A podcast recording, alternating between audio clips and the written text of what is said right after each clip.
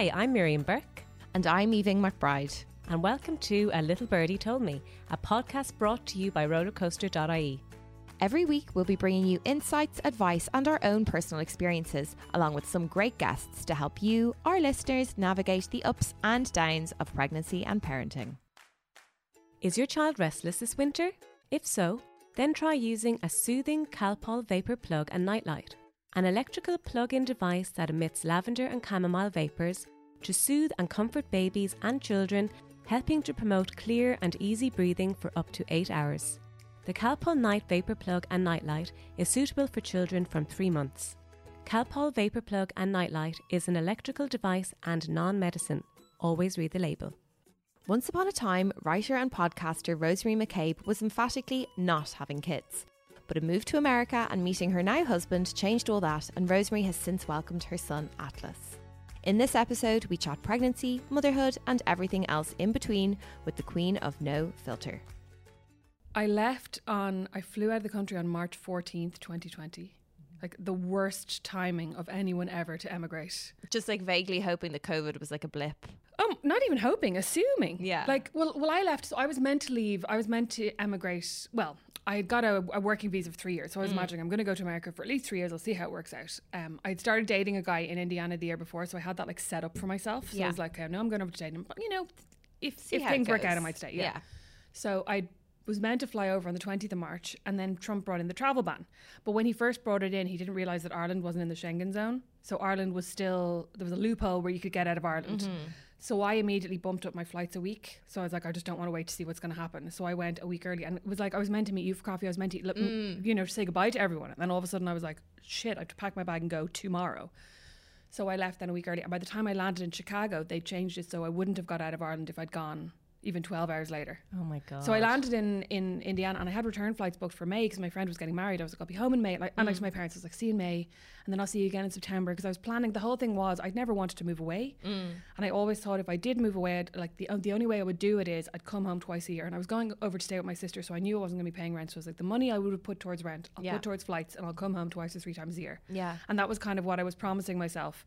Otherwise, I never would have gone. Like, Well, I wouldn't not have gone like if I you known know, I couldn't like come back. you know, Brooklyn, like you're being waved off on the ship, going like, Yeah. you know. That's a bit now, even if like. you do emigrate, you're like, well, I'll be home again. You know. Oh yeah, yeah, but Yeah. but actually, it ended up being a bit like Brooklyn. I 'Cause, know. like, uh, well, Well- without, without the seasickness. Well, this is the thing. This is what's so wild. Like, okay, so if you hadn't had cha- if you hadn't changed your flights and moved to America, your life would be so different now because you essentially left Ireland like single, like you were dating Brandon, your Yeah. now husband, Yeah. but like you were dating. There was no real like commitment to the future, no, and you were childless. I was and you were footloose and fancy yeah, free. So you were like single, childless, leaving on a kind of like not a whim, but like you know, leaving to be like Yeah. I'm going to try this new thing out, and now Yeah. you've come home two Let's half see what'll years later, married and with a baby.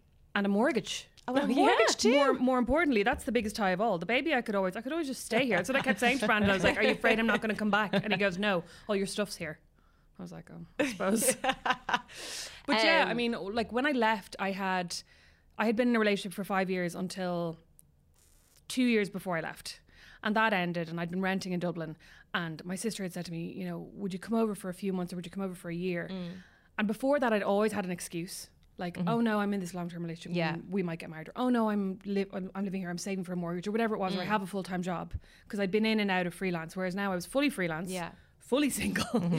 fully renting. and I kind of had no reason to say no. So I was like, oh, I, s- I suppose I will, like for a bit. Yeah. And see how it goes. But it's still such a big thing because, like, I'd say, like, I wouldn't describe you as a homebody, but like, you were like a Dublin gal. I know you're from Kildare, but you know what I mean? As in, like, you were living in town. You were like, I would always have you described know? myself as a homebody. Yeah. I Yeah. mean, like, I like a nice holiday. Yeah. Right. Not not backpacking. Like I like to go to a nice hotel and just like stay in a nice hotel and you know or not you know, not a boot camp in Ibiza, though. not Jesus no. no. we'll never do that again. No. That's a different day story. oh God. Um, We did Yeah. a boot camp in Ibiza, Miriam, Oh, Miriam or Rosemary and I, and it was like. it was hideous. I, in I, Ibiza. Actually, Rosemary, is this where your maternal instinct kicked in? Because you basically had to like talk me off several ledges. and one day she actually was like, Do you want to watch a movie? And I was like, Yes. And she was like, Will we watch burlesque? And I was like, Yes. and I think you were even like stroking my head. As I was we like, went to wanna basically a week long fat camp, like, but like for It was terrible. for basically thin people who want to be thinner. You know what I mean? Ah. Like like a lot of kind of um, city types go Yeah, to it to like stress, lose the extra ten impact. pounds or It was a whatever. stress trip. It was. It was, yeah. thank God. Um, And I and got I my was assumed it was. but you know what? Like I was so kind of warped leaving there, thinking I'm so grateful for like my 11 pound weight loss, and that like I- even afterwards I was like it was amazing, and it's only now that I'm like, oh my god, that was insane and so wrong. But the reason you go to Ibiza is to like party and Yeah, no, this was This was not, yeah. enjoyable. Um, yeah, but I'm. You know what? I feel like it was a totally. This is a totally different conversation now. But it was a Mm. totally different world. That was what ten years ago. M- maybe not five years yeah, ago. yeah. It was a totally different No, world so in right. terms of Diet culture, body positivity and exactly. diet culture, and we didn't think about. it. We Yeah. were just like, thank God for the chance to lose weight. It I wasn't know. like you were giving me an eating disorder. Yeah. because I actually had started. I I'd started weightlifting about a year and a half before that. So when I went there, I was the fittest I've ever been in my life. And probably the lowest weight. And I came back and I steadily put on weight and started exercising less. I stopped was- enjoying anything and. I started hating my body again. And when you left, I mean, you were doing it for yourself, obviously, and you were freelance, but you had like fans and followers here. You have a big Instagram following who were kind of shocked. You know, they were like, y- y- you know, you were based here, you on our time zone. Yeah, and yeah. suddenly you were like going to an, uh, you know, another another land. To America. yeah, Yeah, yeah, going to the new world. Yeah. Um, w- w- well, what people said to me most was that they were really going to miss me documenting all my food because I just ate out a lot. I still, Oh, well, I- yeah. I, still eat out a lot, but there's not as many. There's not as many choices in Fort Wayne. But um, it was actually, you know what? Like that was kind of a part of it. That was a bit of a draw because I was. Like I'd been working as a social influencer here for a little bit, and then I gave that up, and I was writing full time, and then I was Yeah. working in journalism. I was kind of like flitting about doing different freelancy bits.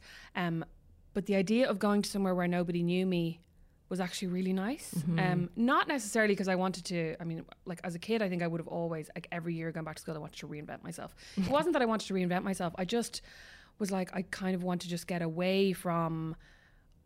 I went through a period of being a bit paranoid, and I walked down the street, and I'd be like, "Oh, does somebody? Does that person know me? Does that person know me? Is that person looking at me?" 'cause But they know I me feel like there's such a sense of ownership over influencers. Oh, there And is, yeah. You were Yeah. tormented with like writing back to people, and even when you'd get DMs, and you're like, "Oh, no, I just have to respond to this person." I'd be like, "Why?"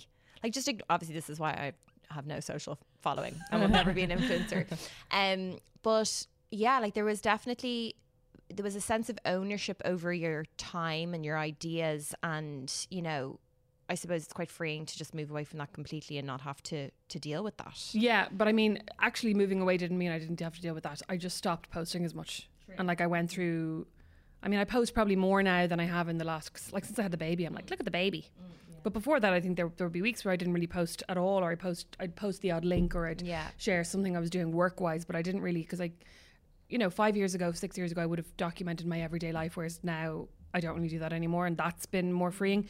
But uh, but on the writing back to people, I think it's just not to be too like eat, pray, love about it. But I feel like if someone's going to go out of their way to send me a mess, like a like a po- like a nice message, Yeah. Mhm. or you know a thoughtful critique or whatever, I'll write back to them because I'm like, you took the time, I'll take the time. and like it is appreciated you know when you do i don't know if you do it yourselves but when when you do generally want to respond to someone who you you know look up to and value their opinion um it's it's very nice to get that response. Oh God, I wrote to Busy Phillips twice now. Embarrassing. Did she never reply? written back. No, she never wrote back to me. And I'm still like, I like, I'd love her to write back to me. Why do I, I feel care? like you and Busy could be friends. yeah. Oh, I don't know. She cries a lot on Instagram. I've only cried on Instagram crying once. selfies. Once. I did one crying selfie ever. Once. uh, and I will never let you live it down. No, nobody Um, will. So anyway, going back to I suppose why we originally just asked you onto the podcast. You know, you left, you were single, you were kind of moving with like a vague idea of going to do like a year or two or maybe even three years in America. Like, Mm-hmm. did you want a baby at that point? Like, was that Yes. something in the kind of You like did. five year plan? Even though I suppose you had very kind of publicly denounced parenthood before. So, okay, so two things. When I went to America, I was, what age am I now? 37. I was 35 when I moved. And I had, in the previous couple of years, kind of come around to the idea that maybe I would like to have a baby. More because I think it goes back to the not liking travel, right? I was always like, what am I going to do with my life if I don't have a baby? I don't really want to travel the world. I mean, I like reading, but like, you know, when I'm when I'm a bit older, what am I going to do if I don't have a family?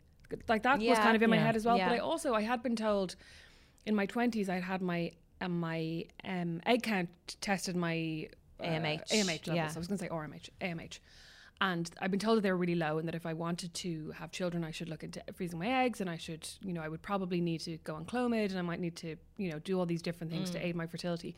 So I had it in my head that it would be very difficult, and so even though I was thinking I would quite like to have a baby, I was also going, it might not happen, right? And I think actually when I got my before I got my eggs tested, this is now telling the story completely backwards. But before I got my my uh, egg count tested, I had always assumed I didn't want to have kids, only because I just never really cared about kids. Yeah. and I blame my mom for this. My mom is the most child obsessed person. She will walk into like she'll see a buggy and she'll literally like crane her head around like a giraffe to see what the. But do you not feel like since having a baby, a lot of Irish women are like that? I was going to say Owens. I you know haven't what noticed, I mean? 'cause I- Because like I feel like when you go to the supermarket you're, with a tiny baby, you're just like accosted from all See, angles. I, I haven't have, had them out that much here or in America Okay. because a lot of the time I if I'm going to the supermarket, experience that either um, in Ireland because it was COVID, COVID, times. yeah, yeah. But um, I, I just like I was like you. I just didn't really. I was. I didn't feel maternal at all. Like I was just kind of like. Me too. Yeah. Yeah. Uh, but there was that time. I don't know. Was it the age thing? I wasn't thinking about the a biological clock, but I did think I actually do want to have a baby. Yeah. And um, like it wasn't a a yearning, you know, it wasn't Yeah, this yeah. huge desire to become a mother. But I was just like, yeah, I want one. I think, and that it would be a part of a part of my life that I, Yeah. you know, would enjoy. It is Yeah, yeah. so weird because I'm like that as well. Like I'm not maternal in that like I've never really like liked quote unquote children. Like I didn't like playing with dolls when I was a kid. Like I liked Barbies, but Oh, I I didn't loved like Barbies. babies. I like Barbies, You know, people were like, "Do you want to play babies or mom and dads?" I was like, "No, let's like pretend Barbies." Like you know, Doing it Doing with Ken. fashion yeah, show. yeah. As a teen pregnancy. Show the innocence. My Barbies were whores. no, once I found out about the birds and the bees, Barbie was definitely doing way more than she'd ever done before. Um, and I was obsessed with teen pregnancies of Barbie after I knew about sex. Oh, yeah, oh. like as in Barbie would always get pregnant, and it was No, I, I, I understood what you meant there. so Barbie, yeah, um, and yeah, but then I don't know. I kind of, even though I've never been like overly maternal, I just never contemplated not having kids, which I don't know what even. That's obviously Yeah. just I'm such a sheep, Yeah. you know. Yeah, I think it was in the back of my mind as well. Actually, just being kind of assuming that that is going that was Yeah. going to be the path. Like when I got married to my husband, and it wasn't until four years later we'd been together for. Like way too long. I can't even think. um, and then we were just like, yeah, ba- baby time, and it was the right time, and we are lucky that it was easy for us yeah, yeah. um because I know that it's not and I don't also I don't want to be flippant about it. I don't want to you know say we decided to ha- I'd said yeah want to have one and, And then, then we said let's go for it and Yeah. then all of a sudden it happened you know because it's obviously not that easy for so many people. Um but yeah I just I do find it, it funny that you there is a kind of a, a switch. Or maybe for some people it's like a dimmer switch you know that sort of go, you turn up and up and up up Yeah, whereas, whereas mine was a on off. was it But actually, so actually, what I was going to say was when I had my egg count, that was when I suddenly went, oh my god, maybe I do want kids. And I up mm. until then, I'd been very much and and, and I'd written written about. it, I'd done a YouTube video about like, no, I don't want kids, and stop asking me. Mm-hmm. And also, like, even all along, I always said, people like people would say to you, oh, you'll change your mind, and I'd be like, maybe I will.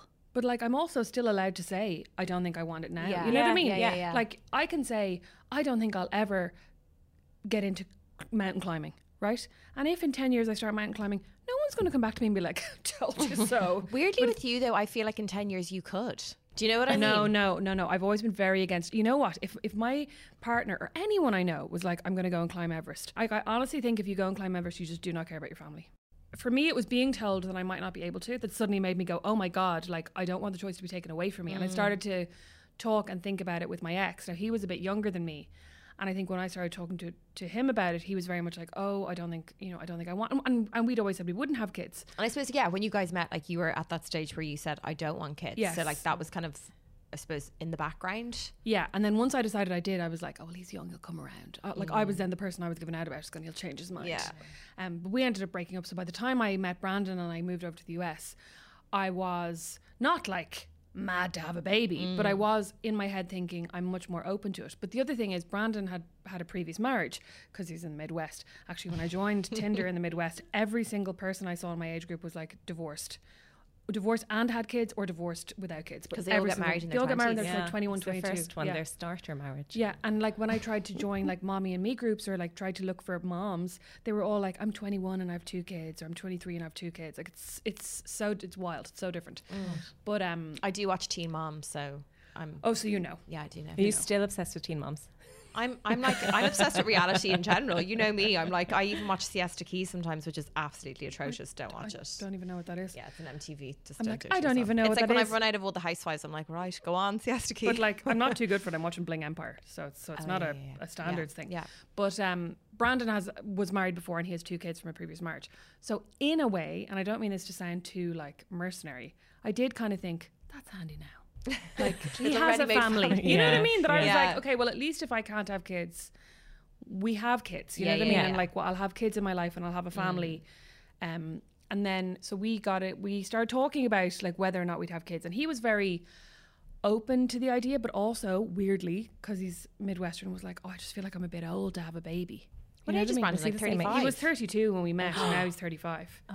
Yeah, so like he was very much like, oh, I don't know if I'm like past it. Like I don't want to be an old dad. Yeah, and I was like, no, no, you're not. You're grand. Like, Yeah. you're you're fine. And and he also was worried about me that he was like, you know, you're getting older. And I was like, shut I'm up. in my prime. yeah, be quiet. Um, but we, so we were dating for about a year and a half. Half of that had been um, totally long distance, Mm. and I'd been over there for maybe a month and then back home. And then the second half, obviously, I was in the US, and then we got engaged on New Year's Eve. And I always hate, I always hate when people get engaged on New Year's Eve. We got engaged on New He doesn't know Yeah. that about me, obviously. Yeah, we got engaged on New Year's You Eve. did, you're American Rosemary to, to Brandon, so I you're like, know. I Yeah. love New Year's Eve. But like to be fair, I was sitting in the kitchen in the worst sweatpants you've ever seen. I say sweatpants now. In the worst oh my god, yeah, we have to get onto your American tracksuit bottoms. Sidewalk. And uh, Go on. he, I was doing a jigsaw, and he came home from the gym or something, and, and went, "Oh, oh, there's a piece on the ground," and I was like, "Yes," because I was missing a piece, so I was I was delighted. And then he was like, "Here," and and then I looked over and I was like, "Where's the jigsaw piece?" And I didn't even notice him there with the with the box in his hand. So it was not like a New Year's Eve out Yeah. celebrating. You know what I mean? And It just happened to be New Year's Eve. it happened to be New Year's Eve, and then I had to go and get changed, put makeup on and everything, so I, so I could like FaceTime people. But we got engaged then, and and we had in kind of the at the end of that year, we had kind of said, okay, let's maybe start not trying, but we were like, let's start, let's stop trying not to get pregnant. Yeah. So we stopped using any kind of contraception. Yeah. Um, and I was kind of like I was always using that one of those period tracker apps, so Mm. I had a vague idea of when I was ovulating, but but like when I was ovulating, I wasn't like, come on, Mm-hmm. Yeah. you know what I mean? I was just like, you know, if it happens, if Holy God sends a baby, it'll happen. and literally, the first time that we, I mean, TMI, sorry, mom, the first time that we had sex during a period where I was ovulating, I got pregnant, Which is so lucky. which is so lucky. Yeah. But I was also raging because I was like, I've spent the last eight years convinced that I wouldn't be able to have kids. Yeah. Because I have so few eggs. Yeah. Even though some people were like, well, it only takes one egg. And I was like, well, I, maybe I haven't even got the egg. Yeah. But it turns out I did have the egg. Yeah. a little miracle. the miracle boy Atlas arrived. Um, but I remember, I remember you texting me when you found out you were pregnant. Oh, it was probably two you seconds after I found out. You did. I was about to say, like, I feel like I've been, like, I obviously wasn't there when you were having sex, conceiving him, but I feel like I've been there for every single step since. Um, but I think you'd just done a pregnancy test and you were like, oh no, I think you just peed on the stick and you were like, I'm waiting for my pregnancy test results. And I was like, okay. um, and I was pregnant at the time, and I was like, that's probably why I was like, you know, just like sitting there on my phone, being like, and what? What's happening now? um, and yeah, and like you were really lucky. It was a really easy, quote unquote. Obviously, no pregnancy is easy, but like you know, everything went to plan, and, Oh and you were God! able And to. I like, still complain you know, nonstop.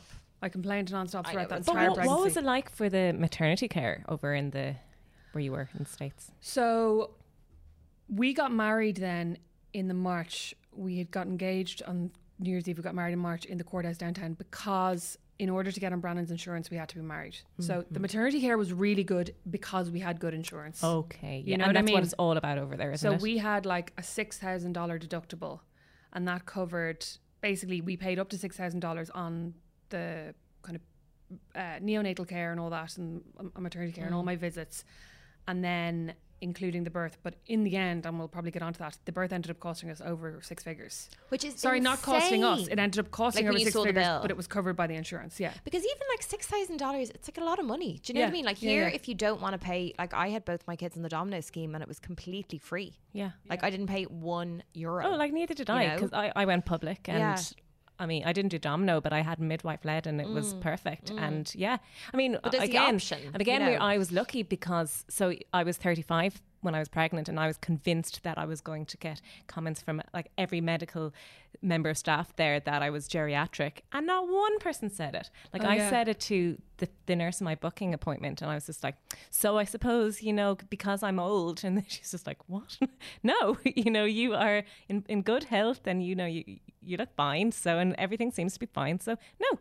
Yeah. And they didn't say it. Yeah, But I didn't get a single like? comment either, and I, and I was Yeah. I was 36. The only thing w- that I did get was everybody assumed everybody was like, "You're going to get uh, gestational diabetes" because I'm fat, right? So like the whole time they were like, "Yeah, you know, when you're heavier," and there were a few comments about like. Like I didn't gain any weight for about the first. I think I was texting you Yeah, about you this for the first four that. months as well, and I was like, "What the fuck now?" I was, I was heavy to start with, you know what I mean? So, like, there was plenty of room in there, but I was like, "Oh my god!" Like, what if the baby's not growing? Blah blah blah. And I remember going to my doctor, and she was like, "No, no, it's fine because like when you're heavy to begin with, we don't want you gaining too much weight because then then you've got more to lose at the end." And I was kind of going, "Do I? Like, who cares if I don't lo- don't lose the weight? You know what I mean?" But that's the reasoning. Well, that's what she said. But God. I mean, it actually, like, I think people just, it happens totally different. Like, by the time I was six months pregnant, I had a really big bump, but I'd only put on 10 pounds. Now, it's not that I'd only put on, the difference between my weight when I started and, and, and then was only 10 pounds. And, who- like, probably, like, I could have actually lost weight in terms of, I was e- eating basically solely McDonald's, which, like, it doesn't necessarily make you lose weight, but it's not very nutritionally rounded. So I could have ended up eating less than I was before because I wasn't eating a great variety of stuff. Mm-hmm. So maybe I would have lost weight anyway, even if I wasn't pregnant. You but know I, what I mean? Oh, but I just think everyone's body responds differently. Oh, totally like I've put yeah. on, like I definitely tried to be quote unquote healthier for my second pregnancy, and I was eating like more like salmon and greens and whatever because I was trying to like you know amp up Nourish the, the baby. Yeah, Yeah. And whereas I did genuinely live off white bread toast for most of my pregnancy with Isabel, um, but it made no difference. I put on four stone in both pregnancies. But you hear about that, you know, with um, sufferers of hyperemesis. Oh, yeah. Um, Oh yeah. Who basically, if you have it so bad, like so many women can't eat anything at all. Yeah. And then they, of course, are worried about um, how they can provide for the child, you know, growing. And you do, you know, the woman's body is able Well, to they do leech that. it out of you. That's Yeah, actually what I was going to say. yeah. That's that's what my doctor said to me. She was like, "Don't worry. Like any nutrients the baby takes, th- like they will. Sorry, any nutrients the baby needs, they will take at the expense of you. Yeah. Mm. So like you might end up with like the most brittle, like your nails are falling off, and you feel like absolute crap, and the baby's thriving Yeah, inside because it's taking everything. Yeah. So she was basically like, "Don't worry about it." I remember But Kate actually- Middleton saying that. Not to me, you know, just in, in general. My friend Kate called Yeah. me. On evoke.ie. yeah. but after I'd given birth, I think three weeks later, I was the same weight I was before I.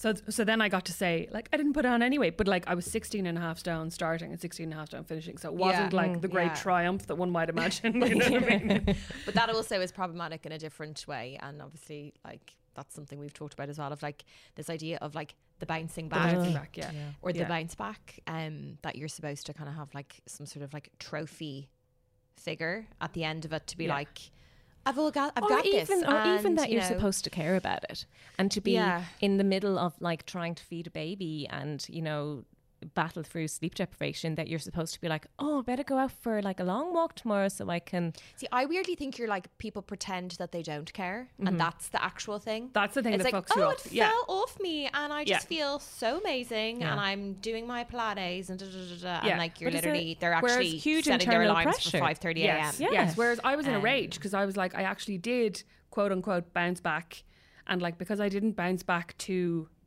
being quote unquote thin. You know what I mm, mean? Yeah, like nobody's yeah. congratulating me. like, it's so fucking annoying. No, but it is. It is one of those weird things where, like, you know, good girl yourself.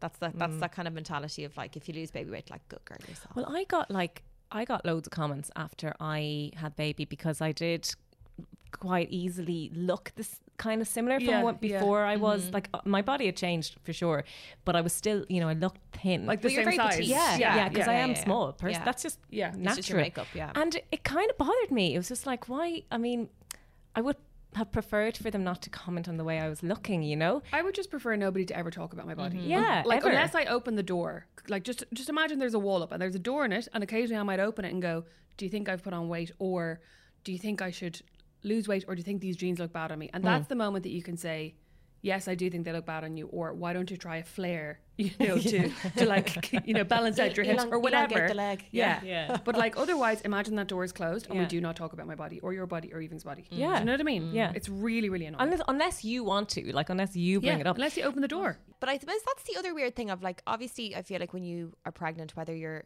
in the public eye as an influencer or not, like there is a sense of ownership, public ownership over your body with random people commenting or your family commenting. But like for you being pregnant in the public eye, like obviously, sorry, I know you're not like the president, but you know, you were public, you're visible, you'd obviously spoken about not wanting to have a baby before, and then all of a sudden you're pregnant and having a baby. Like, what was the reaction? Mm. Well, I mean, just to caveat all that right by saying I've chosen. I'm very much like I'm not in the public eye if I don't want to be. Like I live in Indiana in Fort Wayne, the middle. I live in the Leitrim of America, Is it the Leitrim of America? pretty much. Okay. So, I like- shouldn't even know, know where why I'm on so map? shocked that. No, I, I'm like, Did I you, don't really did know, you know much about Fort Wayne before Rosemary moved? No, I did know about in- Indiana from Teen Mom. Oh. Teen Mom 2. What about Parks and Rec? That's in Indiana as well. Was that in Indiana? I do know Mhm. Parks I actually Rec, have yeah. cousins in Indiana. Oh. And uh, Well, Stranger we- Things. We've put Indiana on the map Yeah. now. Stranger Things is based in Um, Indiana as well. But go on anyway. So you could be So- totally anonymous if you wanted Yeah, to. I could be. So I mean, I just want to say that uh, my kind of being public isn't a case of like, you know, I have pictures taken of me. I take my own pictures, Mm-hmm. right? So I'm taking pictures and posting them online. Um, yeah, I mean, because I did do kind of like a uh, an about face about it, but I think probably in the months before, in the years before, I had said that I would now that I was now much more open to having kids. I think when I spent more time with my sister's kids, I was suddenly kind of going, oh, maybe I would like a family. So the odd time I would have done a Q and A on Instagram or something, and somebody would have asked me, and I'd go, no, actually, I am open to having kids now. So mm-hmm. somehow I'd kind of softened the shock, if you know what I mm-hmm, mean. Mm-hmm. Um, and I actually have since shared the YouTube video I did where I was like, "No, I don't want kids," and I'm like, "Law, this aged badly." um, but like, like nobody really gave me shit about it. Yeah. Yeah. Can I curse? Sorry, I've now Yeah, cursed well, several you- times. It's fine.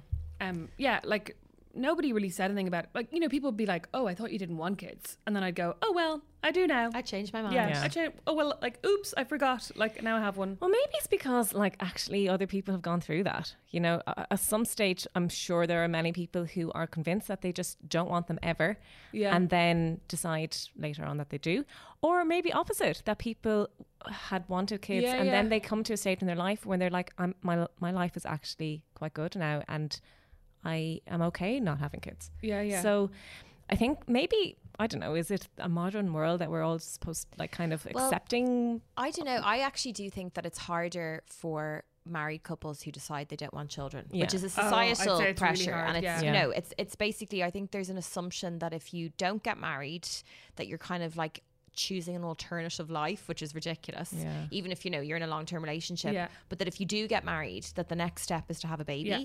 And I feel like as so many people when they do get Yeah. married, like people will then be like, So you're gonna you know, when are you starting your family? Yeah, so like yeah. I think for to be a married couple and to be like, no, this is this is it now. Like Yeah. we don't want anything And I, else. I mean, I even think once you have one kid, I think a lot of people are then like, "Oh, are you going to go for obviously another? having another, You're going to have another?" Yeah. Like, yeah. I do get that. And like, yeah. but I do it to my friends as well. I'm like, would you not have another? Just because I'm now like mad for a baby. Like, John, come on, have another. Sorry, have another baby, Rosie? Uh, we so Brandon is very against it. Well, he already has two. he has two. So like, Yeah, we yeah. basically have at the moment. Uh, an average of two kids because because we have the two boys Mm-hmm. half the time and then we have Atlas obviously full time and actually after he was born I did say to Casey that's Brandon's ex-wife I did say to her like do you think you could take the baby when you take the boys because sometimes you're like be nice to have a totally Oh my child-free god, period Week, a week on, a week off. I know, it'd be so nice. Yeah. Um, we don't actually do a week on. We do like two. So they're with us Monday, Tuesday night, and every other weekend. So we have seven nights Okay. every two weeks, if you know what I Okay. mean. Um, so we've talked about it. Uh, he doesn't want to have another kid. Not like not that he doesn't want. To, I think like like he loves kids and he loves babies. So I Mm. think he would happily have loads of babies. But he's kind of going. I don't know if we can afford it. Yeah, that's the Um, reality. yes. Like, If we also have four kids, even if we just have four kids, half the time we have to get a, a special car. yeah. Like has to Oh, be like a minivan. Do you know what I mean? We also with talking about going home to Ireland. I'm like, we would never really get home to Ireland with four Mm. kids, like unless we suddenly had saw a vast boost in income, which isn't really looking likely for either of us. Do you know what I mean? Mm. So, like, I would like to have another baby, especially because I mean, my reasoning. Obviously, love my baby, and now I'm like, let's make another one. He's gorgeous. He is Perfect. very Let's make cute. another gorgeous baby. But a big part of it is that I felt like I had a really traumatic birth, or I Mm. felt very traumatized by his birth. And a part of me is like, I would love to get a chance to, to like do over with Atone another baby. Yeah. Yeah, and but like even just to yeah, just that I was so shocked by a- by a lot of it that I'd love to get a chance to do it again and no. And I mean, obviously, there's going to be like variables that you can't mm-hmm. predict, but I would love to do it again and be like, okay, I'm kind of ready for these things that I wasn't ready for. So, know what I like, mean. Yeah. That's uh, so obviously we've gone off piece a little bit, but you were talking about the medical kind of side of of the pregnancy. So you mm-hmm. obviously had the insurance, but like yeah. you were I suppose that's the, the one of the biggest difference if if you'd had your baby here. Like having a baby in America, it's so medicalized. Well, and here I do feel like it's a lot more no, I'm not going to say holistic. I had all the drugs, but like you know what I mean, I. as in like there's not kind of. Um, well, you were kind of offered a C-section when you didn't necessarily need it, quote unquote. Well, I so okay, so I would take I would take issue with that, um, because I feel great guilt about it, and I'm like, What so I- guilt about what? about having had a C-section. So I feel like I justify it by going like I did need to have it. So that's you've triggered me now. Sorry, That's fine. Um, but I I would kind of say like they have a lot of midwife led schemes here. They do have them in the US. Mm. They're harder to find. Mm-hmm. So it like it is more like you go through the hospital system. But at the same time, every step of the way for me, it was like you can choose what you want to have happen. You, you like you don't have to do this. You don't have to do that. You don't have to come in. You don't have to be induced. You don't have to do X Y Z. So what happened to me was I reached forty weeks. I had been in um, towards the end of like I think you do a lot more visits over there with your with your OB than you do here. So for the last I think two months or maybe the last month you go in weekly, and so I had been in on the Wednesday or something, and my blood pressure was starting to get really high, and I was swelling quite a lot. So I had really swollen feet and hands, and my blood pressure was getting high. So she was like, "I'm not happy with this. I want to keep an eye on it. Come in again on Monday." I was due on the Sunday. She's like, "So if, so if nothing happens, and, and like I wasn't even remotely dilated, there was, there was nothing coming out, like or, or or going in, to be fair." Um, so she was like, "Come in again on Monday, and we'll and we'll check it again." So I was doing the Sunday. I come in again on Monday. My blood pressure had had raised even more, and she was like, "I really don't like this. I'm, I, I, I really don't like this. I would like to bring you in and induce you tonight." And I was all along going like, I I didn't want to be induced. I didn't want to have an epidural. I wanted to, you know, see if I could go into labor naturally listen, and all like, this kind of stuff. Same. Yeah. Or the t-shirt. Um, but I also had said, like, I had, I'd written out a birth plan, and the very top thing I'd said is, I'm happy to do whatever's recommended to keep me and the baby healthy. Yeah. Yeah. So when she was like, your blood pressure is at a point that I don't like, like, I would like to induce you. I don't want to let this go any longer. And he was also measuring nine pounds at that point. Um, so she was like, he, like, it's not, he can't really get any bigger. And also, like, like the bigger he gets, the more complicated, blah, blah, blah. She was like, bring in and induce you. So I obviously went out to the car park, had a big cry. I was like, I'm not ready. I'm not ready to go in tonight. So I went into hospital that night. Um, I started. They started the process of inducing me with uh, Cytotec, which is like a suppository that they put in your vagina to soften your cervix. oh, I had that. It's, a, it's like a gel. Yeah, it? Yeah. it I think so. so. So they put that in overnight, and it didn't work. As in, I didn't start to dilate, but I did start having really frequent contractions. Okay. So not not like uh, sore, you know, Mm. like wasn't painful. Um, but they were just coming really, really closely back to back, and, and then they were like, "Okay, we don't like this. like this has done what it shouldn't have done, and it's it's made your body think it's at a stage it's not at, but nothing's ready. So you're not dilated. The baby So that's just one of the dropped, risks Nothing's of this happened. gel thing. I don't know. I, I, I, think it was a ta- I think it was a, a tablet. I'm not sure. Anyway, I didn't really pay attention. So then I didn't sleep at all that night, and Brandon was there asleep on the couch, and I was raging. Literally, like every time he breathed, I wanted to murder him. But I just lay there and I. What, what was it? Oh my god! I was reading Dune, the book, because I was trying to read it before I watched the movie, and oh my god, it's very long. Anyway, so I was trying to read Dune. I was like wide awake. The next morning, they decided to do something called a Cook's catheter, which is basically like um, they put a balloon inside your uh, uterus and they fill it full of water. I've never heard of this before. Me either. And uh, yeah, I, I don't think I don't think they redo it in Ireland. So they fill it full of water until it's five centimeters in diameter, Okay. and then they wait for it to pop out, and then they know you're five centimeters. And so it, be, so, so basically, because it's a balloon, it kind of weighs you down. You know what I mean? So it pushes against your cervix. So it's basically, I think it mimics the the effect of the baby's head on the Yeah. Sorry, I'm making a really dropped. weird face here because like I've had the internal examination for them checking your how dilated you are, and I never dilate. So like I think that just sounds incredibly painful. No, it wasn't it, because basically they put it in. They put it in through your cervix. It's a bit like having the coil inserted. Do you know what I mean? Like it's not. I like. I found that a little bit uncomfortable, but fine. So Yeah. they put it in through your cervix and then they um, inflate it Okay. with the water, and then And can you feel it then? Yeah, no, not really. I mean, it just feels like bit of a it feels like a like a light period cramp. You know what I mean? Like Yeah. like nothing major. And then it weighs down on your cervix and it mimics the effect the baby's head would have if the baby had dropped, which he hadn't. Right. Yeah, okay. Very disagreeable. So then when it gets to five centimeters, it pops out. So I then had a catheter inserted, which I actually loved. I was like, would happily have that my whole life and never go to the bathroom again. What a waste of time. Um, so I had that inserted. The cook's catheter was in. At one stage, when they were checking if I was dilated, my waters broke. And then the cook's catheter popped out and they're like, okay, you're at five centimeters. So then they started the Pitocin. And another thing that I'd written on my birth plan was if I get Pitocin, I want to have an epidural because I knew that once you got the Pitocin, everything could ratchet up really quickly Yeah. and get really painful. Yeah, yes, yeah. that's what I. So I was like, okay, basically, if I'm getting Pitocin, I'll happily have the epidural. So they started the Pitocin, and once things got to like, they were like, what are you at now pain wise? And I was like, seven, maybe seven, ten. You know, going like, it's getting quite sore. Um, but it's weird, isn't it? Because it's not a constant pain. So, Yeah. like, See, I I've- found it hard to know when to go, like, I'll have the epidural now, because it would be like really painful for 20 seconds. See, this is why it would go away. It's all so different for everyone Yeah. because my I've never naturally gone into labor, so I've always had to be induced. Mm-hmm. Well, sorry, the two times, and had my well, my waters broke themselves first with Isabel, and then with Theo, they were broken for me. And then I started having contractions, but I've never, my cervix will never dilate by itself. So I've always had to be, so I've never, I've always basically gone from zero to 100 with Okay, both okay. Uh, labors. So like for me, contractions are just basically like back to back hell until I got the epidural. Okay, so these Yeah. were still like I was still having quite a gap between like the contractions were painful mm. at this stage. Still having quite a gap. So at, at some stage I was then like, okay, I think I could have the epidural now. And so the anesthetist the anesthetist came in, eighteen thousand dollar bill for her.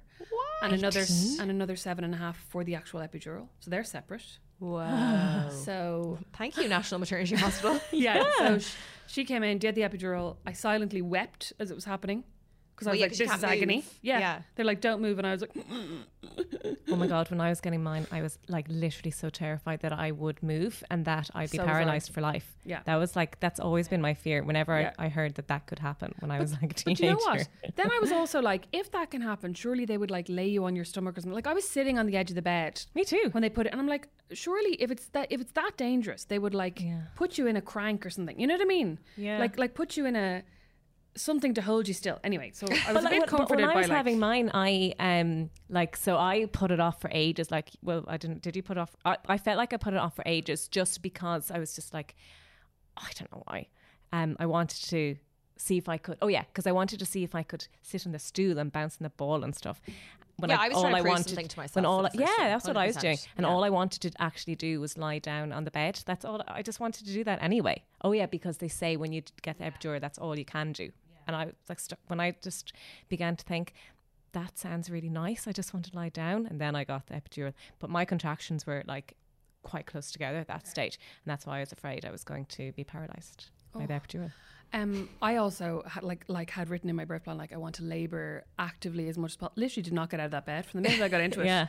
Like Well, before wait, I had sorry, the wait. catheter, I obviously got out to pee, but then then I was like lying here, I'm happy. But that's the thing when you have the epidural, it's so nice. You can just like actually lie there and just I get on with get So a chance basically, well, so basically, once I got the epidural, I then fell asleep and like snoozed on Yeah, off. 'cause you're and- exhausted. Yeah, and my sister and my husband were there. So so I had been as- I had been awake then for like by thirty hours by the time I got the epidural. So then I kind of snoozed on and off for a couple of hours. Then things started ramping up, but basically, so at, at noon I was five centimeters. The, the little balloon fell out, and they were like, "You're mm. five centimeters." At eight p.m. I was seven. So the doctor came in and she was like, "Okay, you're seven centimeters." And I was like, "Is that all?" And you know they're checking you all the time, and you're like, "What am I now? What am I now? Am I nearly there? Am I near there?" And so she was like, "You're seven centimeters," and I was like, "Okay." And she said, "Look, what do you want to do?" And I was like, "Well, what would you advise?" And she said, "Well," and, and she had this really calming. She's like, "Well, we could wait until tomorrow morning." And we can we can see how you are then. My concern would be that you won't have dilated anymore, and you won't be uh, able to sleep very well because I was kind of sleeping, you know, like I was kind of sleeping for 20 minutes, waking up and whatever. She's like, you'll be more exhausted. Your blood pressure is still rising. Now it's slowed down, you know, we've got it under control a little bit. And she's like, but you know, I'm, I, you know, I'm worried that your blood pressure. Oh yeah, and also I You had make that. me feel very calm here. I'm like, Me Oh, too. she's I'm very you calming. Should, you should You read should do an bedtime app. stories. I should talk like that. the other thing was I had that strep thing. So, Yeah. so you know Oh, they me test you for strep. Yeah, so me too. I, I had. Did you have the Strep the B. IV with penicillin? yeah, Oh my god, agony. Did So- you find that agony? no. Oh my god! Every time, so they had with- uh, like I have really shitty veins, right? And I told them when I got in, I was like, "I have shitty veins. You're gonna have to put it in my hand." And they were like, "No, no, we'll try." And I was like, "No." But anyways, so they ended up trying three different sites. Eventually, got it in. But the penicillin, every time that went in through the IV, it stung, and then it stung all around my body. It Oh my was God, like maybe you have agony. a penicillin allergy, do you? Uh, no, they said it could sting, but I found it really, really painful. So I'd been having penicillin for basically over 24 hours at that point as well. So she was like, "Look, like you know, your your body's going through a lot right now." And she was like, "I would, I would like to do a C-section. Sorry, you can so- meet your baby." Obviously, me being like, well, you chose it. Like, and I don't want to upset you at all. But what I mean, I suppose, in that is that it's so different in America versus Ireland in that they actually have that conversation with you and you you make the decision. Whereas I feel like Yes. in Ireland you hear of emergency C sections a lot because you're basically like, well, you have like I, I and again. Not a doctor, don't not speaking for the whole of the medical profession in Ireland, but anecdotally from people mm-hmm. I know who've ended up having emergency C sections, they'll let you go and go and go and go and go. Like two days not sleeping, Yeah, epidural still going, da da da da. Yeah. And then it's basically like we need to get the baby out now, and then there's a rush to the emergency Okay. C-section. Yeah, Do you know what. I mean? Yeah, so I yeah, yeah. suppose Yeah, yeah, I got that's you. the difference in that there was actually more of, I suppose, a bit of foresight into like what'll we, what'll we, we'll make a plan now, so we're not forced to do something. Yeah, yeah. And I mean, like, I did 100% feel like it was my choice, but then afterwards, I think I felt like I should have been strong enough to go to carry on to the next day or to go another 20 you know because you hear about people being i was in labor for 72 hours and i'm like god i was in labor for 24 and then i was like give i, I give up i quit But also, like that is an insanely long amount of time. Oh, I know, And I we know. also, this is the whole thing again of this rhetoric, and I was such a slave to it with my first labor of like I'm and I my hypnobirth thing and my workshops and all this kind of thing. My body was born to do this, therefore I should be able to do this. And if I don't, there's something wrong with Mm-hmm. Yeah. my body, and there's something wrong with me, Yeah. and I Well, like, failed. from yeah. my point of view, it's like if the medical people are saying do it, then like trust them and do it. And that's why we're so lucky now to be able to have epidurals and pain relief Mm-hmm. and to go through it because, you know, in the past when we didn't have that, there was a huge risk for the woman Yeah, yeah, yeah. and the baby. And Yeah. now we just are able to go around that with Well, I kind of signed up to the the natural way. I see. know, The I domino know. scheme is that you do it all Oh, yeah. yourself, and Yeah. you kind of like you don't choose to. So I'd say, I'd say maybe there's maybe a black mark against my name in the domino book. They might be like, if she comes back, she's not coming on the scheme. um, because definitely for my second labor. I knew it was ahead, and when I saw it all kind of going in the same way of being induced and stuff, I was like, I want the epidural now. And my midwife was like, I'm going to get you in the shower, lovely hot water. And I was like to John, I was like, tell her I want the epidural. Like, I just basically was like, this is ridiculous. and did Like, she I- get uh you in the shower with the lovely hot water No, oh, I, would got the epidural. I think as well, like, you know me, Rosemary, when I kind of get that tone of voice, people Oh, are just yeah. like, give her what give she her wants. what she wants. Yeah, yeah. Um, so yeah, no, I got the epidural, and then I was lovely again. Then I was being so polite. um, but That's your choice as well, you know. I mean, I know that domino is Yeah, is the natural thing. Actually, I didn't know that. Maybe that's why I didn't do it. But I know what you mean. It's it's like it's, and I suppose as well, you know, it's even about like tearing. It's like that's another thing as well. Like if you don't tear, people are like, "Oh, didn't tear," you know. It's and it's Yeah. basically like, "Oh, she, you know, she's great at having babies," and if you don't Yes, do yeah, yeah, everything. yeah.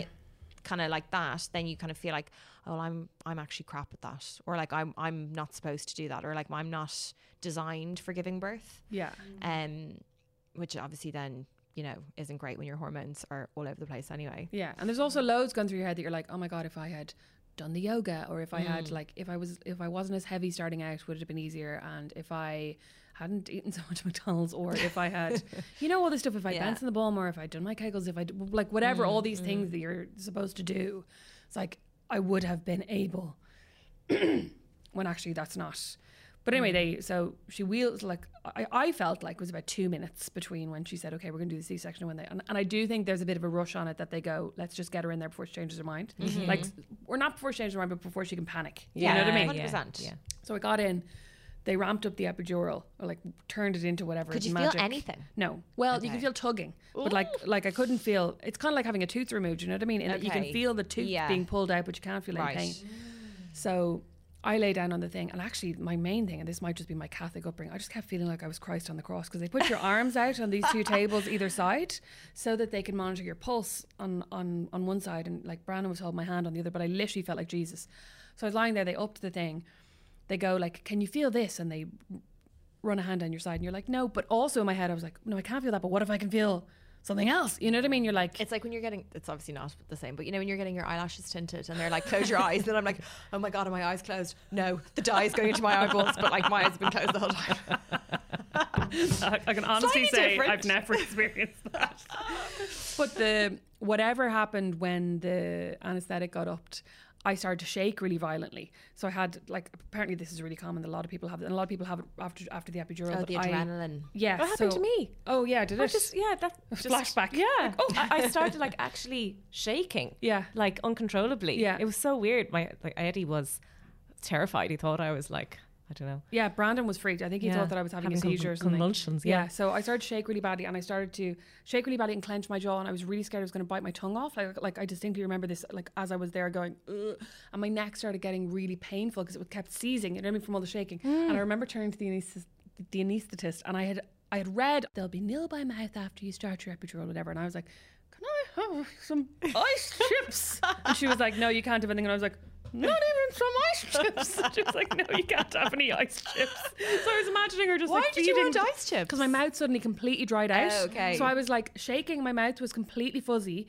I was like, my neck was in agony, and I also thought it might give me something to concentrate on if I could just like Mm-hmm. chew some little ice chips. Anyway, so I'm lying there. Apparently, it took two hours. It felt like it took about five minutes. Two hours. It took it took ages for them to get him out. Okay. And I remember her going, "Oh, he really doesn't want to come out." But it is like major surgery. Like they do have to like go through and Layers. around so many the different actual organs. C-section operation took two hours for you. Between when yeah, so so she said let's have a C section at eight. I think I went in at half eight, and he was born at twenty past ten. And then obviously they'll stitch you up and everything. So I was in there for two hours. Oh my god. So yeah, I, I, I remember them saying at one point, um, oh, he really doesn't want to come out. And I was like, fuck, shut up. I was still like shaking and going, just be quiet, get it over with. And uh, I had also written on my birth plan, right? Like, I don't want him to be bathed. I want him to stay in the vernix for as long as possible. It's good for him, blah, blah, yeah. blah. So they lifted him up over this blue curtain. You know, apparently now you can get clear curtains Yeah. in like a lot of Yes. hospitals. You can see what's going on, which actually I think I would quite like. I'm not sure if I would like it on me. Like, I would like to watch a C section happening, but I'm not sure if I would like it to be my C section. It's called like active abdominal Something like that, something, yeah. Yeah. So uh, think I'd like anyway, it. They they pull out the baby eventually, reluctantly, like pull him kicking and screaming. Actually, he was completely silent, which totally freaked me out as well. And Mm-hmm. they showed him to me over the curtain, and I literally was like, "What is?" It was like a monster Yeah, they're from the deep. creatures. Oh my god, he was like, what color was he? Grey, covered in this white gunk. Yeah. I was literally like, take him away and wash him. Because I wasn't saying anything because I was still shaking and looking for ice. So I was like, Ugh. and they're like, look at your baby. I'm like, Ugh. and then so so he wasn't making any noise, and I was like, is he okay? Is he okay? Like to Brandon. And then he like let out a screech and peed all over the nurses, so, so that was comforting. But then afterwards, I kept shaking for about another hour, hour and a half after they'd stitched me up, and they took me out and they and they put something in my IV to try and stop the shaking. But I remember right afterwards them saying. Uh, like, hey, mama, and I'd also written in my birth plan, nobody's to call me mama, but obviously everybody did. That's yeah, I was like. I'd just like to be called by my name, and then everyone's like, hi, mom, and I'm like, hi. Um, so they said to me, you know, mom, do you want to hold your baby? And I remember I was shaking so violently, I didn't want to because I was like, I was afraid I was going to fire him across the room. You know mm, what I mean? But he was in this little pod beside me, and I also couldn't really speak, so I was still shaking. And the only thing that would stop the shaking was drinking water through a straw. So every now and again, I'd be like, and I'd stop shaking for a couple of seconds, then I'd start again. But I remember lying there and feeling so bad about this little baby who was sitting in this pod on his own. And my sister was there and my husband. And obviously, so my sister didn't want to hold him before I did. 'cause Yeah. She was like, I don't want afterwards for you to be like, oh, you got to hold him for me. And my, mm. my husband, I think, was a little bit the same. Yeah. And he was also still really worried about me. Mm. So he was standing there going, why is she still shaking? Like, why is nobody doing anything about this? But they were, it just was taking time. yeah.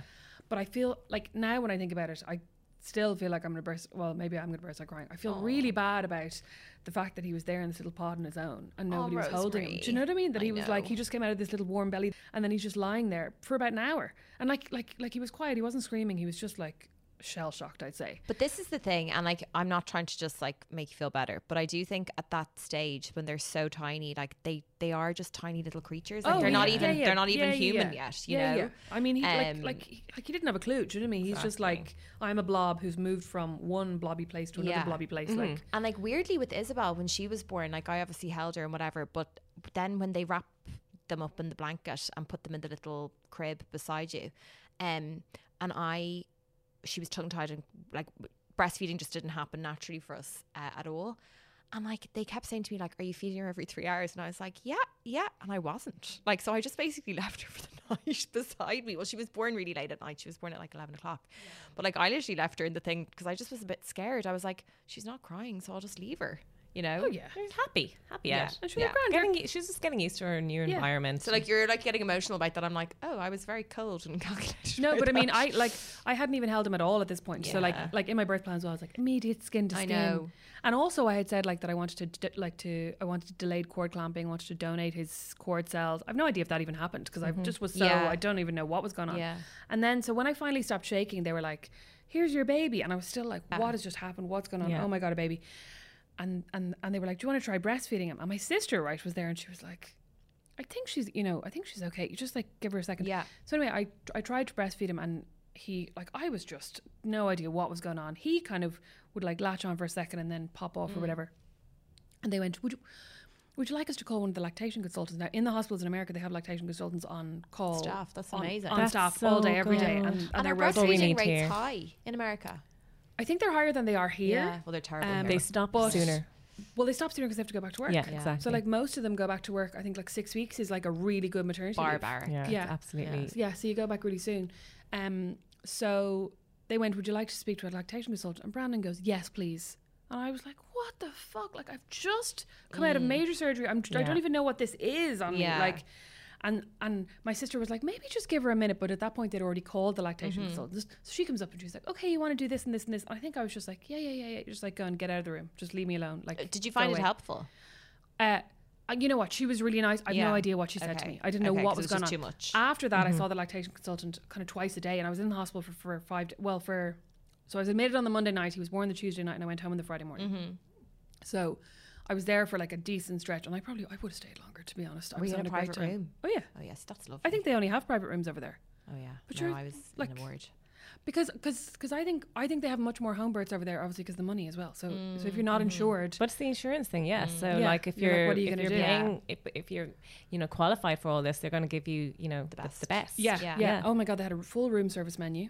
Yeah, and you could order food like any time of day, and, and like they'd come in and go, "Would you like breakfast?" You know, if you'd forgotten to order or whatever, you were asleep. They'd come in, and they go, "Sorry, do you want us to order you some breakfast?" You could order full cooked breakfast. Well, I have to say now, I'm very partial to the tea and toast and the brown flakes. Oh, this is it Street. now. And there was no toast. There Did you was not no get tea and toast afterwards? No, even. That's probably why you were shaking, Rosemary. You didn't Yeah, have a cup of tea. needed the tea. Oh well, no. Well, like, I'm well, joking. well, that was at like like one a.m. Was, but I mean, I wouldn't have. Had I wasn't able to eat my No. my tea and toast after like because I was still like I was still I think I was still shaky as well and I was just I lost my appetite and then Eddie ate it. Never in my life. drank it. No, I I, love my tea and appetite? toast. Uh, did I, I told you though after Theo was born because John had felt a bit faint because he's not very Did good you with eat your tea and toast? He got his own tea and toast. Oh well, Brandon got his own. I think the day after the baby was born, the husband gets the husband gets his own meal, and you get like fake champagne. You get a little celebration Stop. couples meal. Yeah, so you can order like a three course meal.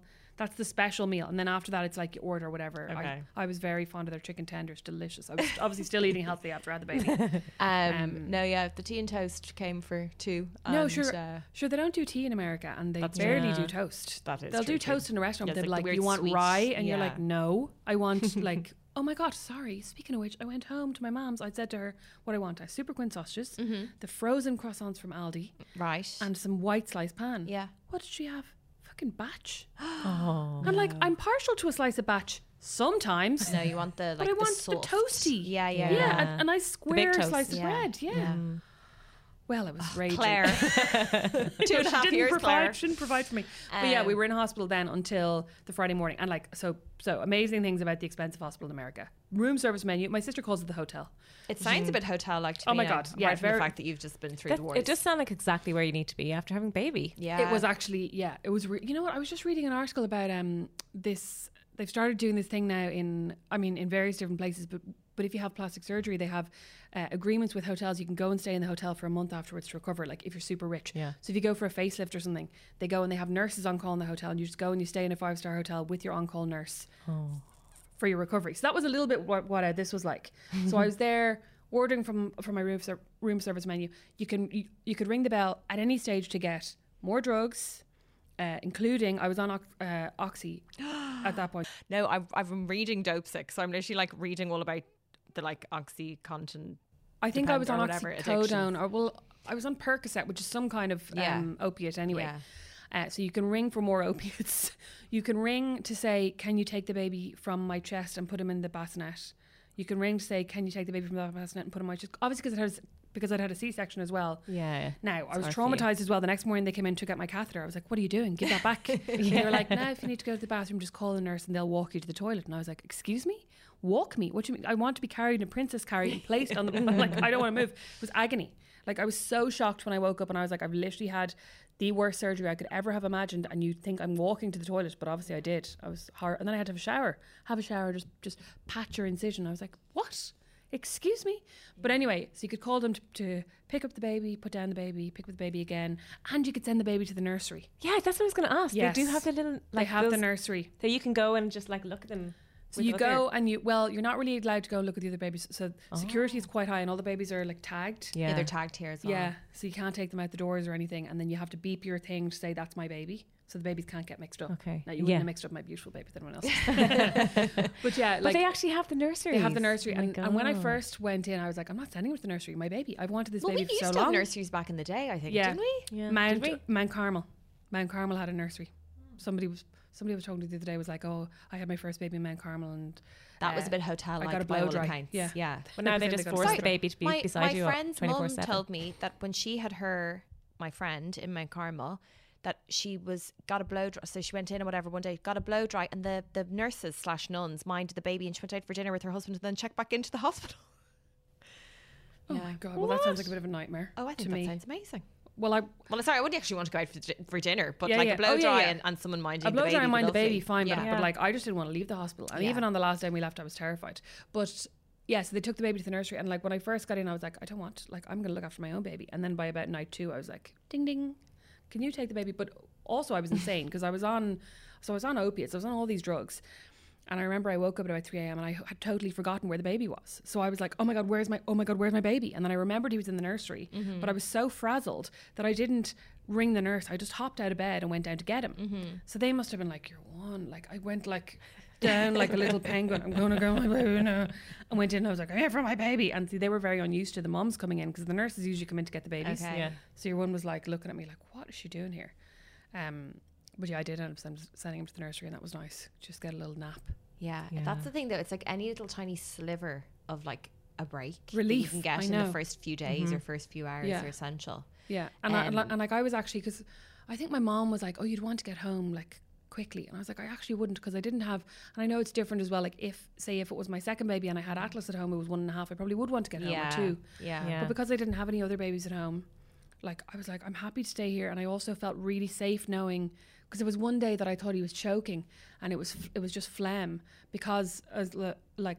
Because as well, in my head, I was like, "That's my fault from the C-section." Because if he'd been born Oh, vaginally, they all do that. I know, Yeah. I know, but I And had in my head that his phlegm would have been squashed out by my vagina. No, they all do Do you know that idea yeah. that the lungs Yeah. get cleaned out? Whereas I was mm-hmm. like, it's because I had to have the C-section. Oh no. But he choked, like started choking one night, and I was like, oh my god! And she came and like squeezed it out of, you know, like hoovered it out of his throat for me Oh, really? With Oh. With a little nose sucker. You oh, know what yeah, I mean? She yeah, just like yeah. sucked The it out. stuck. Yeah, yeah, yeah.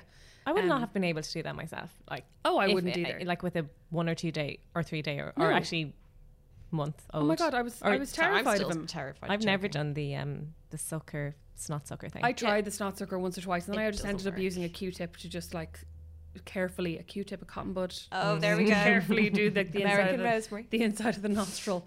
Um, but yeah, I was so happy to be there, knowing that the nurses were there all the time and they could look after him. And actually, what's even better, so they had a pediatrician come in, and there was another four grand uh, every day to check on him.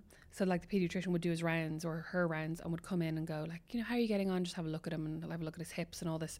And he did his first, he did his meconium poo in that gloved hand of the pediatrician. It was perfect. I didn't even have to deal with it. I was like, I was lying in bed going, great.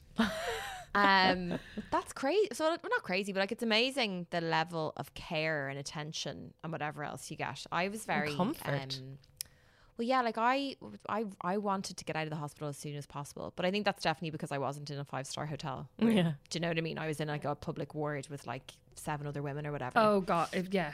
I mean, I didn't even Um, like seeing other women in the hall because I had to go out and do my walk. They were like, go out and do a, like a five minute walk four times a day, which was horrifying as well. I was like, Yeah. five minute walk on my feet, and I had to go out and do my walk. I didn't even like seeing other people then. Yeah. I'd be like eyes lowered, don't look at me.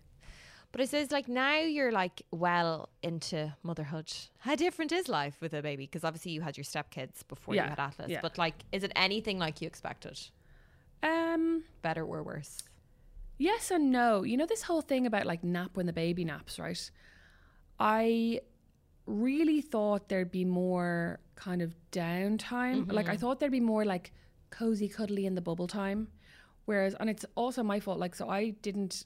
I'm a I'm a freelance writer and I write a newsletter for subscribers and I also do a podcast. And we took one month off the podcast, but I didn't take any time off writing because I can't really because I have subscribers who pay every month. You know what I mean? Yeah. So I didn't get maternity leave, so to speak, and I and I also was working on finishing my book, which I just sent in last week. Thank Oh, God. did But- you? Congrats. Amazing. Yes, but it was all just kind of bad timing from a work point Yeah. of view. So basically, when he naps, I try to work. Mm-hmm. So I definitely thought there would be more like, oh, we're lying down, and we're cuddling, and the sun is streaming in the window, and Well, I like have a baby, is and I'm really so hard happy. that you were working Yeah. with a tiny, tiny baby. Yeah, and I, I mean, actually, I had been doing a few kind of Instagram. Like I used to be a social influencer, and then I stopped doing ads completely. And Mm. then in the months coming up to his birth, I got asked to do a few different things, and I was like, you know what, I'm having a baby, need the money. Yeah. I'll do them. And I actually ended up uploading one ad from the hospital bed the morning. So that on the Tuesday morning that he was born, while I was being induced, I remember one of my friends texted me going, "Are you not in labour?" Mm. And I was like, "Yeah, but I promised I'd get this up today, so I have to get it up." Um, yeah, so I was back. I think I wrote. I started writing again on the Friday when I got home. And were you like happy to do because obviously that's your p- profession, but presumably you actually like doing it too. I mean, or did it feel like just like obligation at that stage? A bit of both? Like I like doing it, but like you could say that to a doctor. Like you like Yeah, being a doctor, yeah, but it's still yeah. like Was it I would have what you loved to take six months off. Mm-hmm. Have you read back? I haven't read back anything actually. I don't think Yeah. anything was. I mean, I think I've always just been really hon- honest and like I mm. try to always be really honest in my writing. So anything I wrote would have been true to the moment, if that makes sense. Yeah. But yeah, I mm-hmm. definitely thought there would be more like cozy, you know, sitting by the fire, cuddling the baby while he's asleep. And there was just more like, oh my God, the baby's crying. What's wrong with the baby? Will you hold the baby? I need to pee. There was also like after my C section, and I mean, people talk about the post birth poo a bit. I had never heard someone talk about the post C section poo. And like, honestly, it was, I didn't poo for about a week.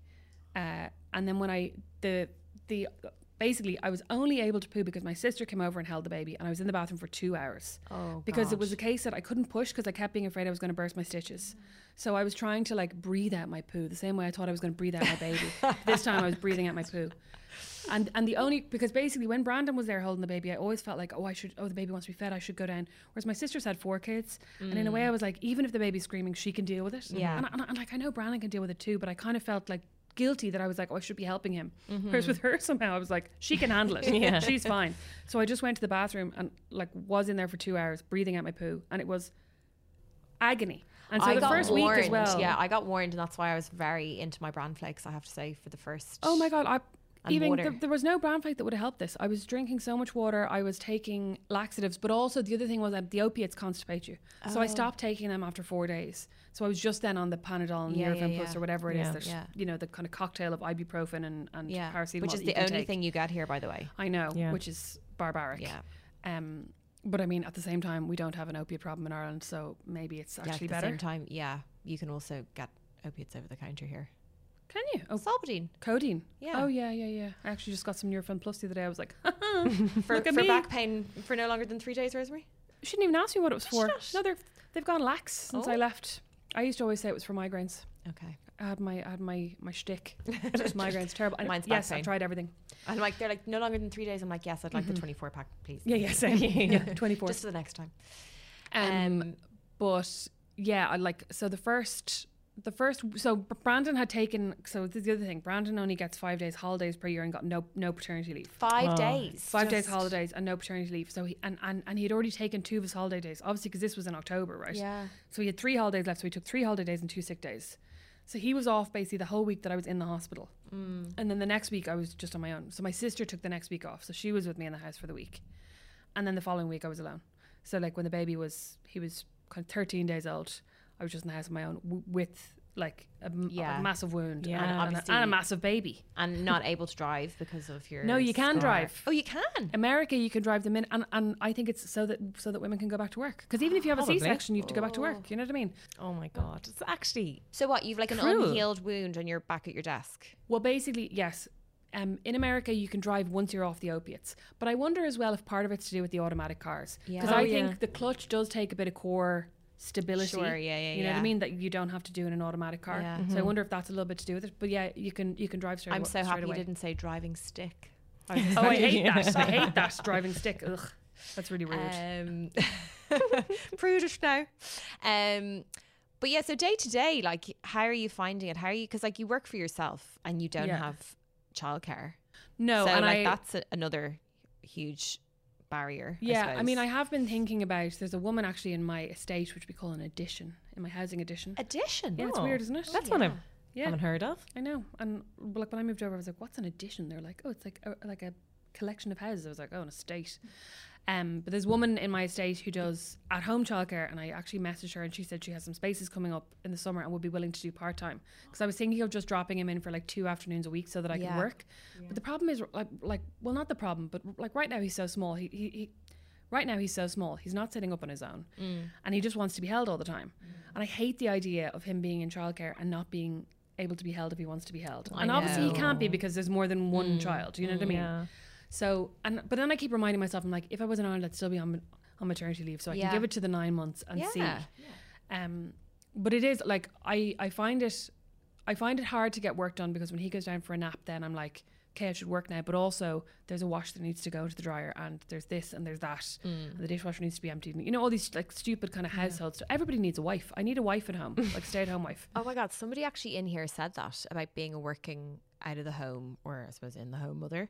That like what you need is a wife. Yeah. Oh yeah. Because you just need you need like a, you need a household manager. Basically. Yeah. Well, I just Yeah. read this book by Bethany Rutter called Welcome to Your Life, which I really enjoyed actually. And it's, it's about this uh, fat girl who jilts her would-be husband at the altar and then has to kind of find herself and it's all about how like everyone's like oh god like you jilted him because he's really good looking and she's fat um and it's kind of all about her discovering that like being fat doesn't mean that you're shit basically Yeah. but it's very good anyway that's an aside there's a bit in it where she says the 40 hour working week was developed for men who had wives at home Yeah. and she's basically like the, the only way people could work 40 hours and have a family and have a household is if Mm-hmm. you had somebody at home full time. So same thing, like, yeah, that yeah. you need or like if a you full haven't, time. uh, you know, if you uh, earn enough that you can just hire someone to do it for Yeah. you, Yeah. Yeah. and not very many people can. yeah. And Yeah. like, like we have a cleaner who comes once a week, thank God. Because I just, I mean, especially in the early days, well, like, I mean, obviously Brandon could have done it. He's not inept. Mm. But like, it was nice, as, like, it's nice as well to not have to do that. You know, Yeah, when he comes is. home, he can hold the baby and I can Yeah. go and have a shower or whatever. But you know what? Like, the biggest surprise to me has just been the monotony. Yes. Like it's really relentless and it's Yeah. always the same. So like I get up, I put him in, get a jumperoo. If you have any friends having a baby, get them a jumperoo. That's you got honestly, us our jumper out. no, no, I know, Yeah. I know, but I'm like anybody. That's the Yeah, best yeah. thing that I have for him is because because I get up in the morning, I put him in his jumperoo. But you know, actually, they say they're bad. I know for, For their, their- hips. yeah. I know. yeah. yeah. I don't care. Like th- lots of things that are bad for them. That like we just put him in front of the TV sometimes as well. That's Yeah. terrible for him. He's only seven months old. I I actually maintain that Isabel was so quick to talk and like have a really good vocabulary because she watched so many cartoons as a child, as a very young baby. Um, like she, yeah, she was watching Peppa when she was like seven months old, eight months old. Because Well, sometimes you would it's just have to be like, "I'm going to the loo. I have to just Yeah, do it's something." about you you, too. Like it's so we talk about it so much, but there we put so much pressure on ourselves to do the right thing, yeah, Yeah. and it's sometimes like it's just impossible. it's not the Yeah. right thing. The Yeah. right thing is to put them in front of the TV. The right thing is to you know give them a a shop up oat bar that I always give. I'm like, Fiona, oh my god, he's I'm like, shop. But oat bars are actually what I'm aiming for at this I mean, point. Yeah, I yeah. mean, this morning Fionn was drinking Fanta, rock shandy that uh, he found in the yeah. Do you know what? Actually, that's the one thing we haven't done. This morning. fizzy drinks, Fizzy and it's more because myself and John are such fiends for Coke Zero that like I'm like I just don't want to like pass the addiction on. Well, you also don't want to add that expense. You have to be buying double the amount of Coke Zero. I can't oh, do you keep the know what, Diet Coke in the house for myself. Weirdly so obviously again like this is so interesting going on about like the body thing whatever. Um and you know me and all my food issues that i'm petrified i'm going to pass on to the kids isabel now started saying chocolate is not good for me Where's she getting that from? well obviously me because Oh. she only wants to eat chocolate and i'm like no it's like you have to eat something that's like or like she, or she's like Oh, oh I, okay. I, I want proper food not whatever and i'm like oh god it's starting already she's only three but I anyway. listened to a podcast as well called Burnt Toast by Virginia Sole-Smith that talks a lot about how to bring up your kids Mm. food neutral. Like, and some of it's mad, you know, and you're like, I'm not doing that. Like when they're like, you know, the whole idea. I can't even remember what it's called, but where you put all the food that you're going to have for the meal on the table. So you put the dessert on the table Oh, yeah. with the food, and you let the child pick what they're going to have. And the idea is that you're showing them that the, the dessert is not no more valuable than potatoes is no more valuable than meat that is no I more just valuable don't than understand you know what I because mean? like sugar tastes so much nicer than I know. Yeah, like and I'm you- like- you're going to choose that because it's just Yeah. nicer. Yeah, you and would just don't eat all the dessert. else. Now, I think what they're really saying is you put the fruit on the. You know, I, like, I don't think they're yeah. really talking about like the kind of desserts I like. I think Yeah. they're Yeah. talking about like fruit and yogurt Yeah. is on the table with the vegetables and stuff. Yeah. But the podcast is quite interesting. But it's, h- it's another hard. another Right. thing is I think we spoke about before in a different episode is to disassociate it from being a, a treat A and then treat, to I know. substitute That's it the with the thing, different that well. treats. Yeah. but I don't know what a treat is if it's not food. That's how I Me treat myself. Me too. Like, there's nothing that I can. Because they have all the toys. What are you going to go like? Here's Yeah. a treat. You can play with the toy you have yourself in that box. Yeah. Oh well, I have to say the star chart is finally starting to work for us. So now Isabel Oh. earns her ten stars, and after What should she get for ten stars? well, so she's been picking out toys for ten stars, but I'm going to have to try and either lessen ex- the, Oh, the reward or Yeah. up the ante with how many stars she's to earn because Yeah, yeah, yeah. um yeah, yeah, I'll be broke. Could you do Um, things like because like our kids love and I don't do it with them enough, like painting because it's such a faff. You know what I mean? You're like get out the paints and the water and the this. Could Mm. We you do do, like painting time? that's just like a normal activity. I know wow, that's terrible. We use that as a reward. Actually, reward. talking about the other the older brothers, how did they like? How did they find having a little baby? So it's funny. William is nine and Finn is seven. William is kind of ambivalent. I think Mm-hmm. occasionally, I think occasionally when he feels like he should, he'll he'll go, "Can I hold the baby?" You know. Mm. But it's more if he sees someone else paying attention to the baby, and then he's like, "Oh, I should." Finn is obsessed with him, but I think it's because William already got to be a big brother. Yeah, you know what I mean. So he's yeah. Finn's big brother, and Finn drives him mad. Whereas Finn's never had a had a baby brother, and he loves like, and, and it's so funny. Like Finn walks into the room, and Atlas starts laughing. Like he loves him so much he'll come over, he'll play with him and make faces at him. Like if I'm doing something, I'm like, Finn, go over there and entertain the baby. You know, like mm. if, if like Atlas is crying on his mat, I'm like, go over there and entertain the baby. And he'll go over and he'll make faces and he'll play with him and he'll do whatever. Um, whereas William will kind of, if he sees Finn playing with him a lot, he might then go, "Can I hold it?" But it's more just because he's like, "Why does Finn get to hold Yeah, him?" yeah. You know what I mean? But he doesn't. Yeah. He's not that interested really. Whereas Finn loves him and Atlas loves. I mean, he loves both of his brothers. But like Finn walks in the room, There's he a connection. immediately starts laughing. Yeah. Yeah, yeah, yeah. It's very, very. That's cute. great. But you know what the other thing is? We we have a pit bull, right? Mm-hmm. Which complicated things a little bit in the beginning. Yeah. Because I obviously and even now, like I wouldn't leave the baby in the room with the dog. So if I go to mm-hmm. the toilet, either the baby or the dog is coming with me. if I go to have a shower, I'm either putting the baby in his crib where the dog can't reach him, or I'm putting the dog in a room where he can't get out. Mm-hmm. So in the very early days, there were times when if I was making breakfast and, and the baby was obviously too small to put in the jumperoo, and I would occasionally put him in a swing, but if he was like wide awake, I'd put him in his buggy and and and, and, and kind of like rock him around the kitchen while I was making breakfast because I didn't want to put him down anywhere. Mm. Yeah. And that definitely made it like a little bit more complicated. And just mm-hmm. obviously, I'd spend the whole time going like, "Was the dog too close to the baby?" Yeah. And like I thought I'd be grand as well. And I remember the day I brought the baby home, I suddenly was looking at the dog like he was An enemy. Not even, uh, but I, I was looking at him like he was like a lion that I just let into my house. You know what I mean? Yeah. Like before that, I was like, he's a dote. I love him so much. He's so cute. Like he's so gentle.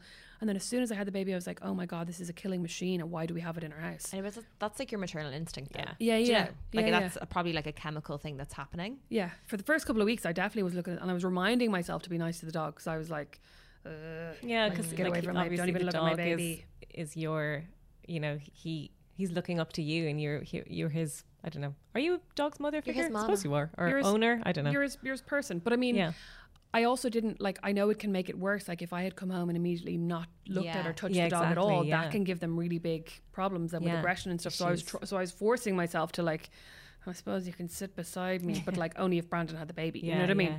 So that was kind of tough in the first in the in the beginning. So do you think Atlas will call you mom? Yeah, of course he's going to call me mom. Sure, like all my sister's kids call her mom. Uh, William asked me the other day, could he call me stepmom?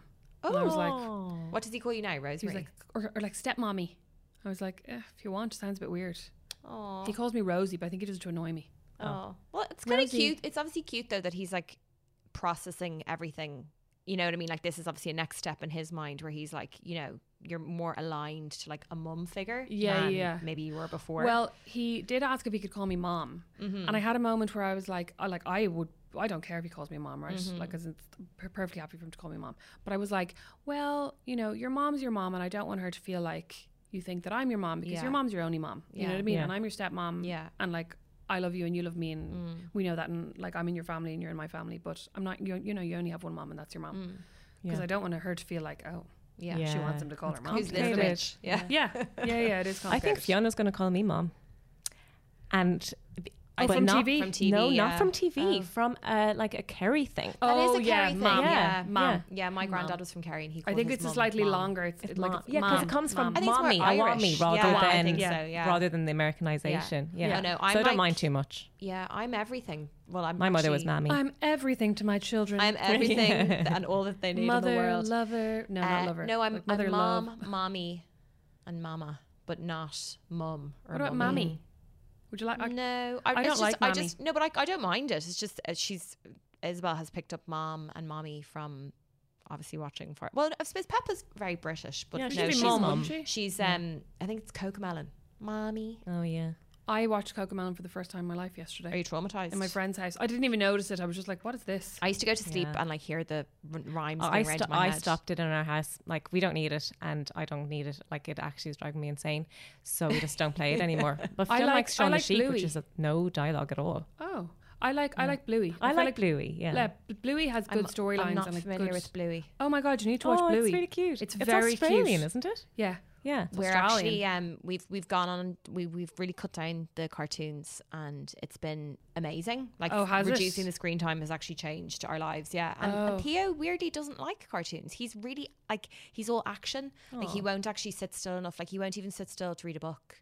So over winter, well, before the winter, we got a trampoline last summer for the boys, right? Mm. So I was like, we have to have some stuff in the back garden because we moved into this new house. There's nothing in the yard, as they call it. Mm-hmm. I was like, let's get a trampoline. So uh, the boys are like, can we go out on the trampoline in the rain? Like they love going on the trampoline in inclement weather. can we go out on the trampoline in the snow? And I was like, yeah, absolutely. Yeah, go I'd be like, put your stay outside for ages. yeah. yeah. Don't even put your on, Just get out the door. so they go out in the snow, right? They're bouncing on the trampoline. And then after a couple of minutes, I was like, Brandon, where are the boys? He was in the kitchen, so which looks out on, on the back garden. I was like, where are the boys? He goes, I don't know. Like, you know, did they go around the side? And I was like, I don't know. And sometimes they go around the side and they, they have a friend who kind of cycles up and down the path and they go and hang out with him. And I was like, where are they? And then all of a sudden he went running out the back door, right? And I was like, where are the boys? And they were standing in the middle of the pond, which was iced over behind our house. Oh so they were standing in the center of this huge pond that was complete. Now, it was obviously thick enough to hold them. Yeah. But Brandon's going out and going, boys, come here. Like, cause, because because you Oh. also don't know, are they going to step on a bit that suddenly, and Brandon's Stop. also six foot six and weighs like nearly 300 pounds. So he's big, you know what I mean? So he's not going to go and walk out and get No. them. Yeah, so yeah, he's yeah. just like, get over here. And they get in, and the two of us are trying to impress upon them. I'm like, guys, like, I was like, if you fell through that, you would die. And William's like, I would save Finn. I'm like, A, you're a shit swimmer. B, no, you wouldn't. You would also die. And then I, like, I'm obviously very like like my dad. I'm like, I'm gonna go upstairs and fill the bath full of ice, and we'll see how long. And Brandon's like, Rosemary, calm down. And I'm like, no, no, we'll see. But like the two of us, like, got such a fright. Yeah. And they were out there fucking fucking little stones at the pond as well, of all the stupid things to do. But that's also just even hard that you've gone from like having no kids to suddenly you're parenting two actual children. Do you Yeah. Know what I mean? Without having a progression grown to children. that. Yeah, I was talking to somebody Um, about that the other day, and I was saying like I obviously like care about them a lot, and I mean I would say I probably love them. It's, it's kind of hard to tell when it's not like romantic. Like, do I Yeah, love I them? know. Yeah. Yeah. I mean, like I'd say I do love them. But when they're being shits, you don't have you don't have the background of like having grown up with them and having seen them be gorgeous babies and Yeah. gorgeous toddlers, and you don't have this like Sorry, solid I- foundational I don't, I don't love. think there's such a thing as a gorgeous toddler, but anyway. Oh yeah, but like you know what I mean. Like you don't have these solid years of love. So wh- so when they're being awful, you kind of like as a step parent, I think you get all the bad parts of parenting, and you don't get a lot of the good parts. So you mm-hmm. don't get the like Yeah. unconditional love from them either. You know what I mean to begin with. And you don't get the kind of, especially in the beginning, the kind of respect that they m- might or might not give their parents. Yeah. You don't really Yeah. get to be an authority figure because you're just dad's girlfriend or mom's boyfriend. Do you know what I mean? Or mom's girlfriend or dad's Yeah, boyfriend. yeah. Mm-hmm. But like, it's definitely a hard thing to navigate without 100%. that, Yeah. like without that backing of love. And also, when I had Atlas, I was really worried when I was pregnant. I was like, shit. Like, I really hope I don't. I mean, not that I don't love him more because I think like the love you feel for your for your child is going to be different to the love you feel for your stepchildren because you haven't had this the Yeah. same time with them. But I was really worried that I was going to end up favoring him. Mm. And I suppose I still am a bit. Yeah. Although now I'm actually, the more time I spend with my sister's kids, I'm like, actually, you know what? All kids are going to be dickheads. Because like part of me is like, my kid's not going to be a dickhead. And they're like, no, they actually, they all go through phases. Yeah. It's different at different ages too. Yeah. Like it just is like you're going to have different reactions and different ways of doing stuff when they're just like from Yeah. when they're a tiny baby to when they're Yeah. a toddler and then when they're, you know, in school or whatever. So yeah, I mean, I, yeah, I'm, I don't want to it's all about giving yourself yourself a break though. I feel like we're a tiny bit getting out of the tan- like the terrible toddler tantrum things. I remember you said that about your nephew when he turned four. He like stopped being as difficult, Oh, but and I've really clung to that, But and I can see it's no, now he's six and he's getting turning into a Oh, shithead no. again. I think he just goes through like Phases. I remember when I Maybe first just moved his over. personality. well, when I first moved over to America, I remember my sister going, "Oh no, he's going through a shit personality phase." Because I was like, "What is wrong with him?" Mm. And now he's getting back in. But I think it's I think it's he's discovering himself a bit more now and getting like assertive in a new way. Yeah. it's all this. It's brain development, like these things firing it's off all non-stop. over the place. Yeah, It's non-stop. until they're It's like all- twenty it's all or something. oh well. On that on that note, um, thank you so much for joining us, Rosemary. Thanks for having me. Mom, so much. Thanks, Mom. Thanks, Mommy. Mama. Thanks so much for listening to this episode of A Little Birdie Told Me. If you enjoyed it, we have so many other amazing episodes for you to go back and listen to wherever you get your podcasts. And while you're there, make sure to like us and hit subscribe. Don't forget to tune in again next time. Is your child restless this winter? If so, then try using a soothing Calpol vapor plug and nightlight, an electrical plug-in device that emits lavender and chamomile vapors to soothe and comfort babies and children, helping to promote clear and easy breathing for up to 8 hours.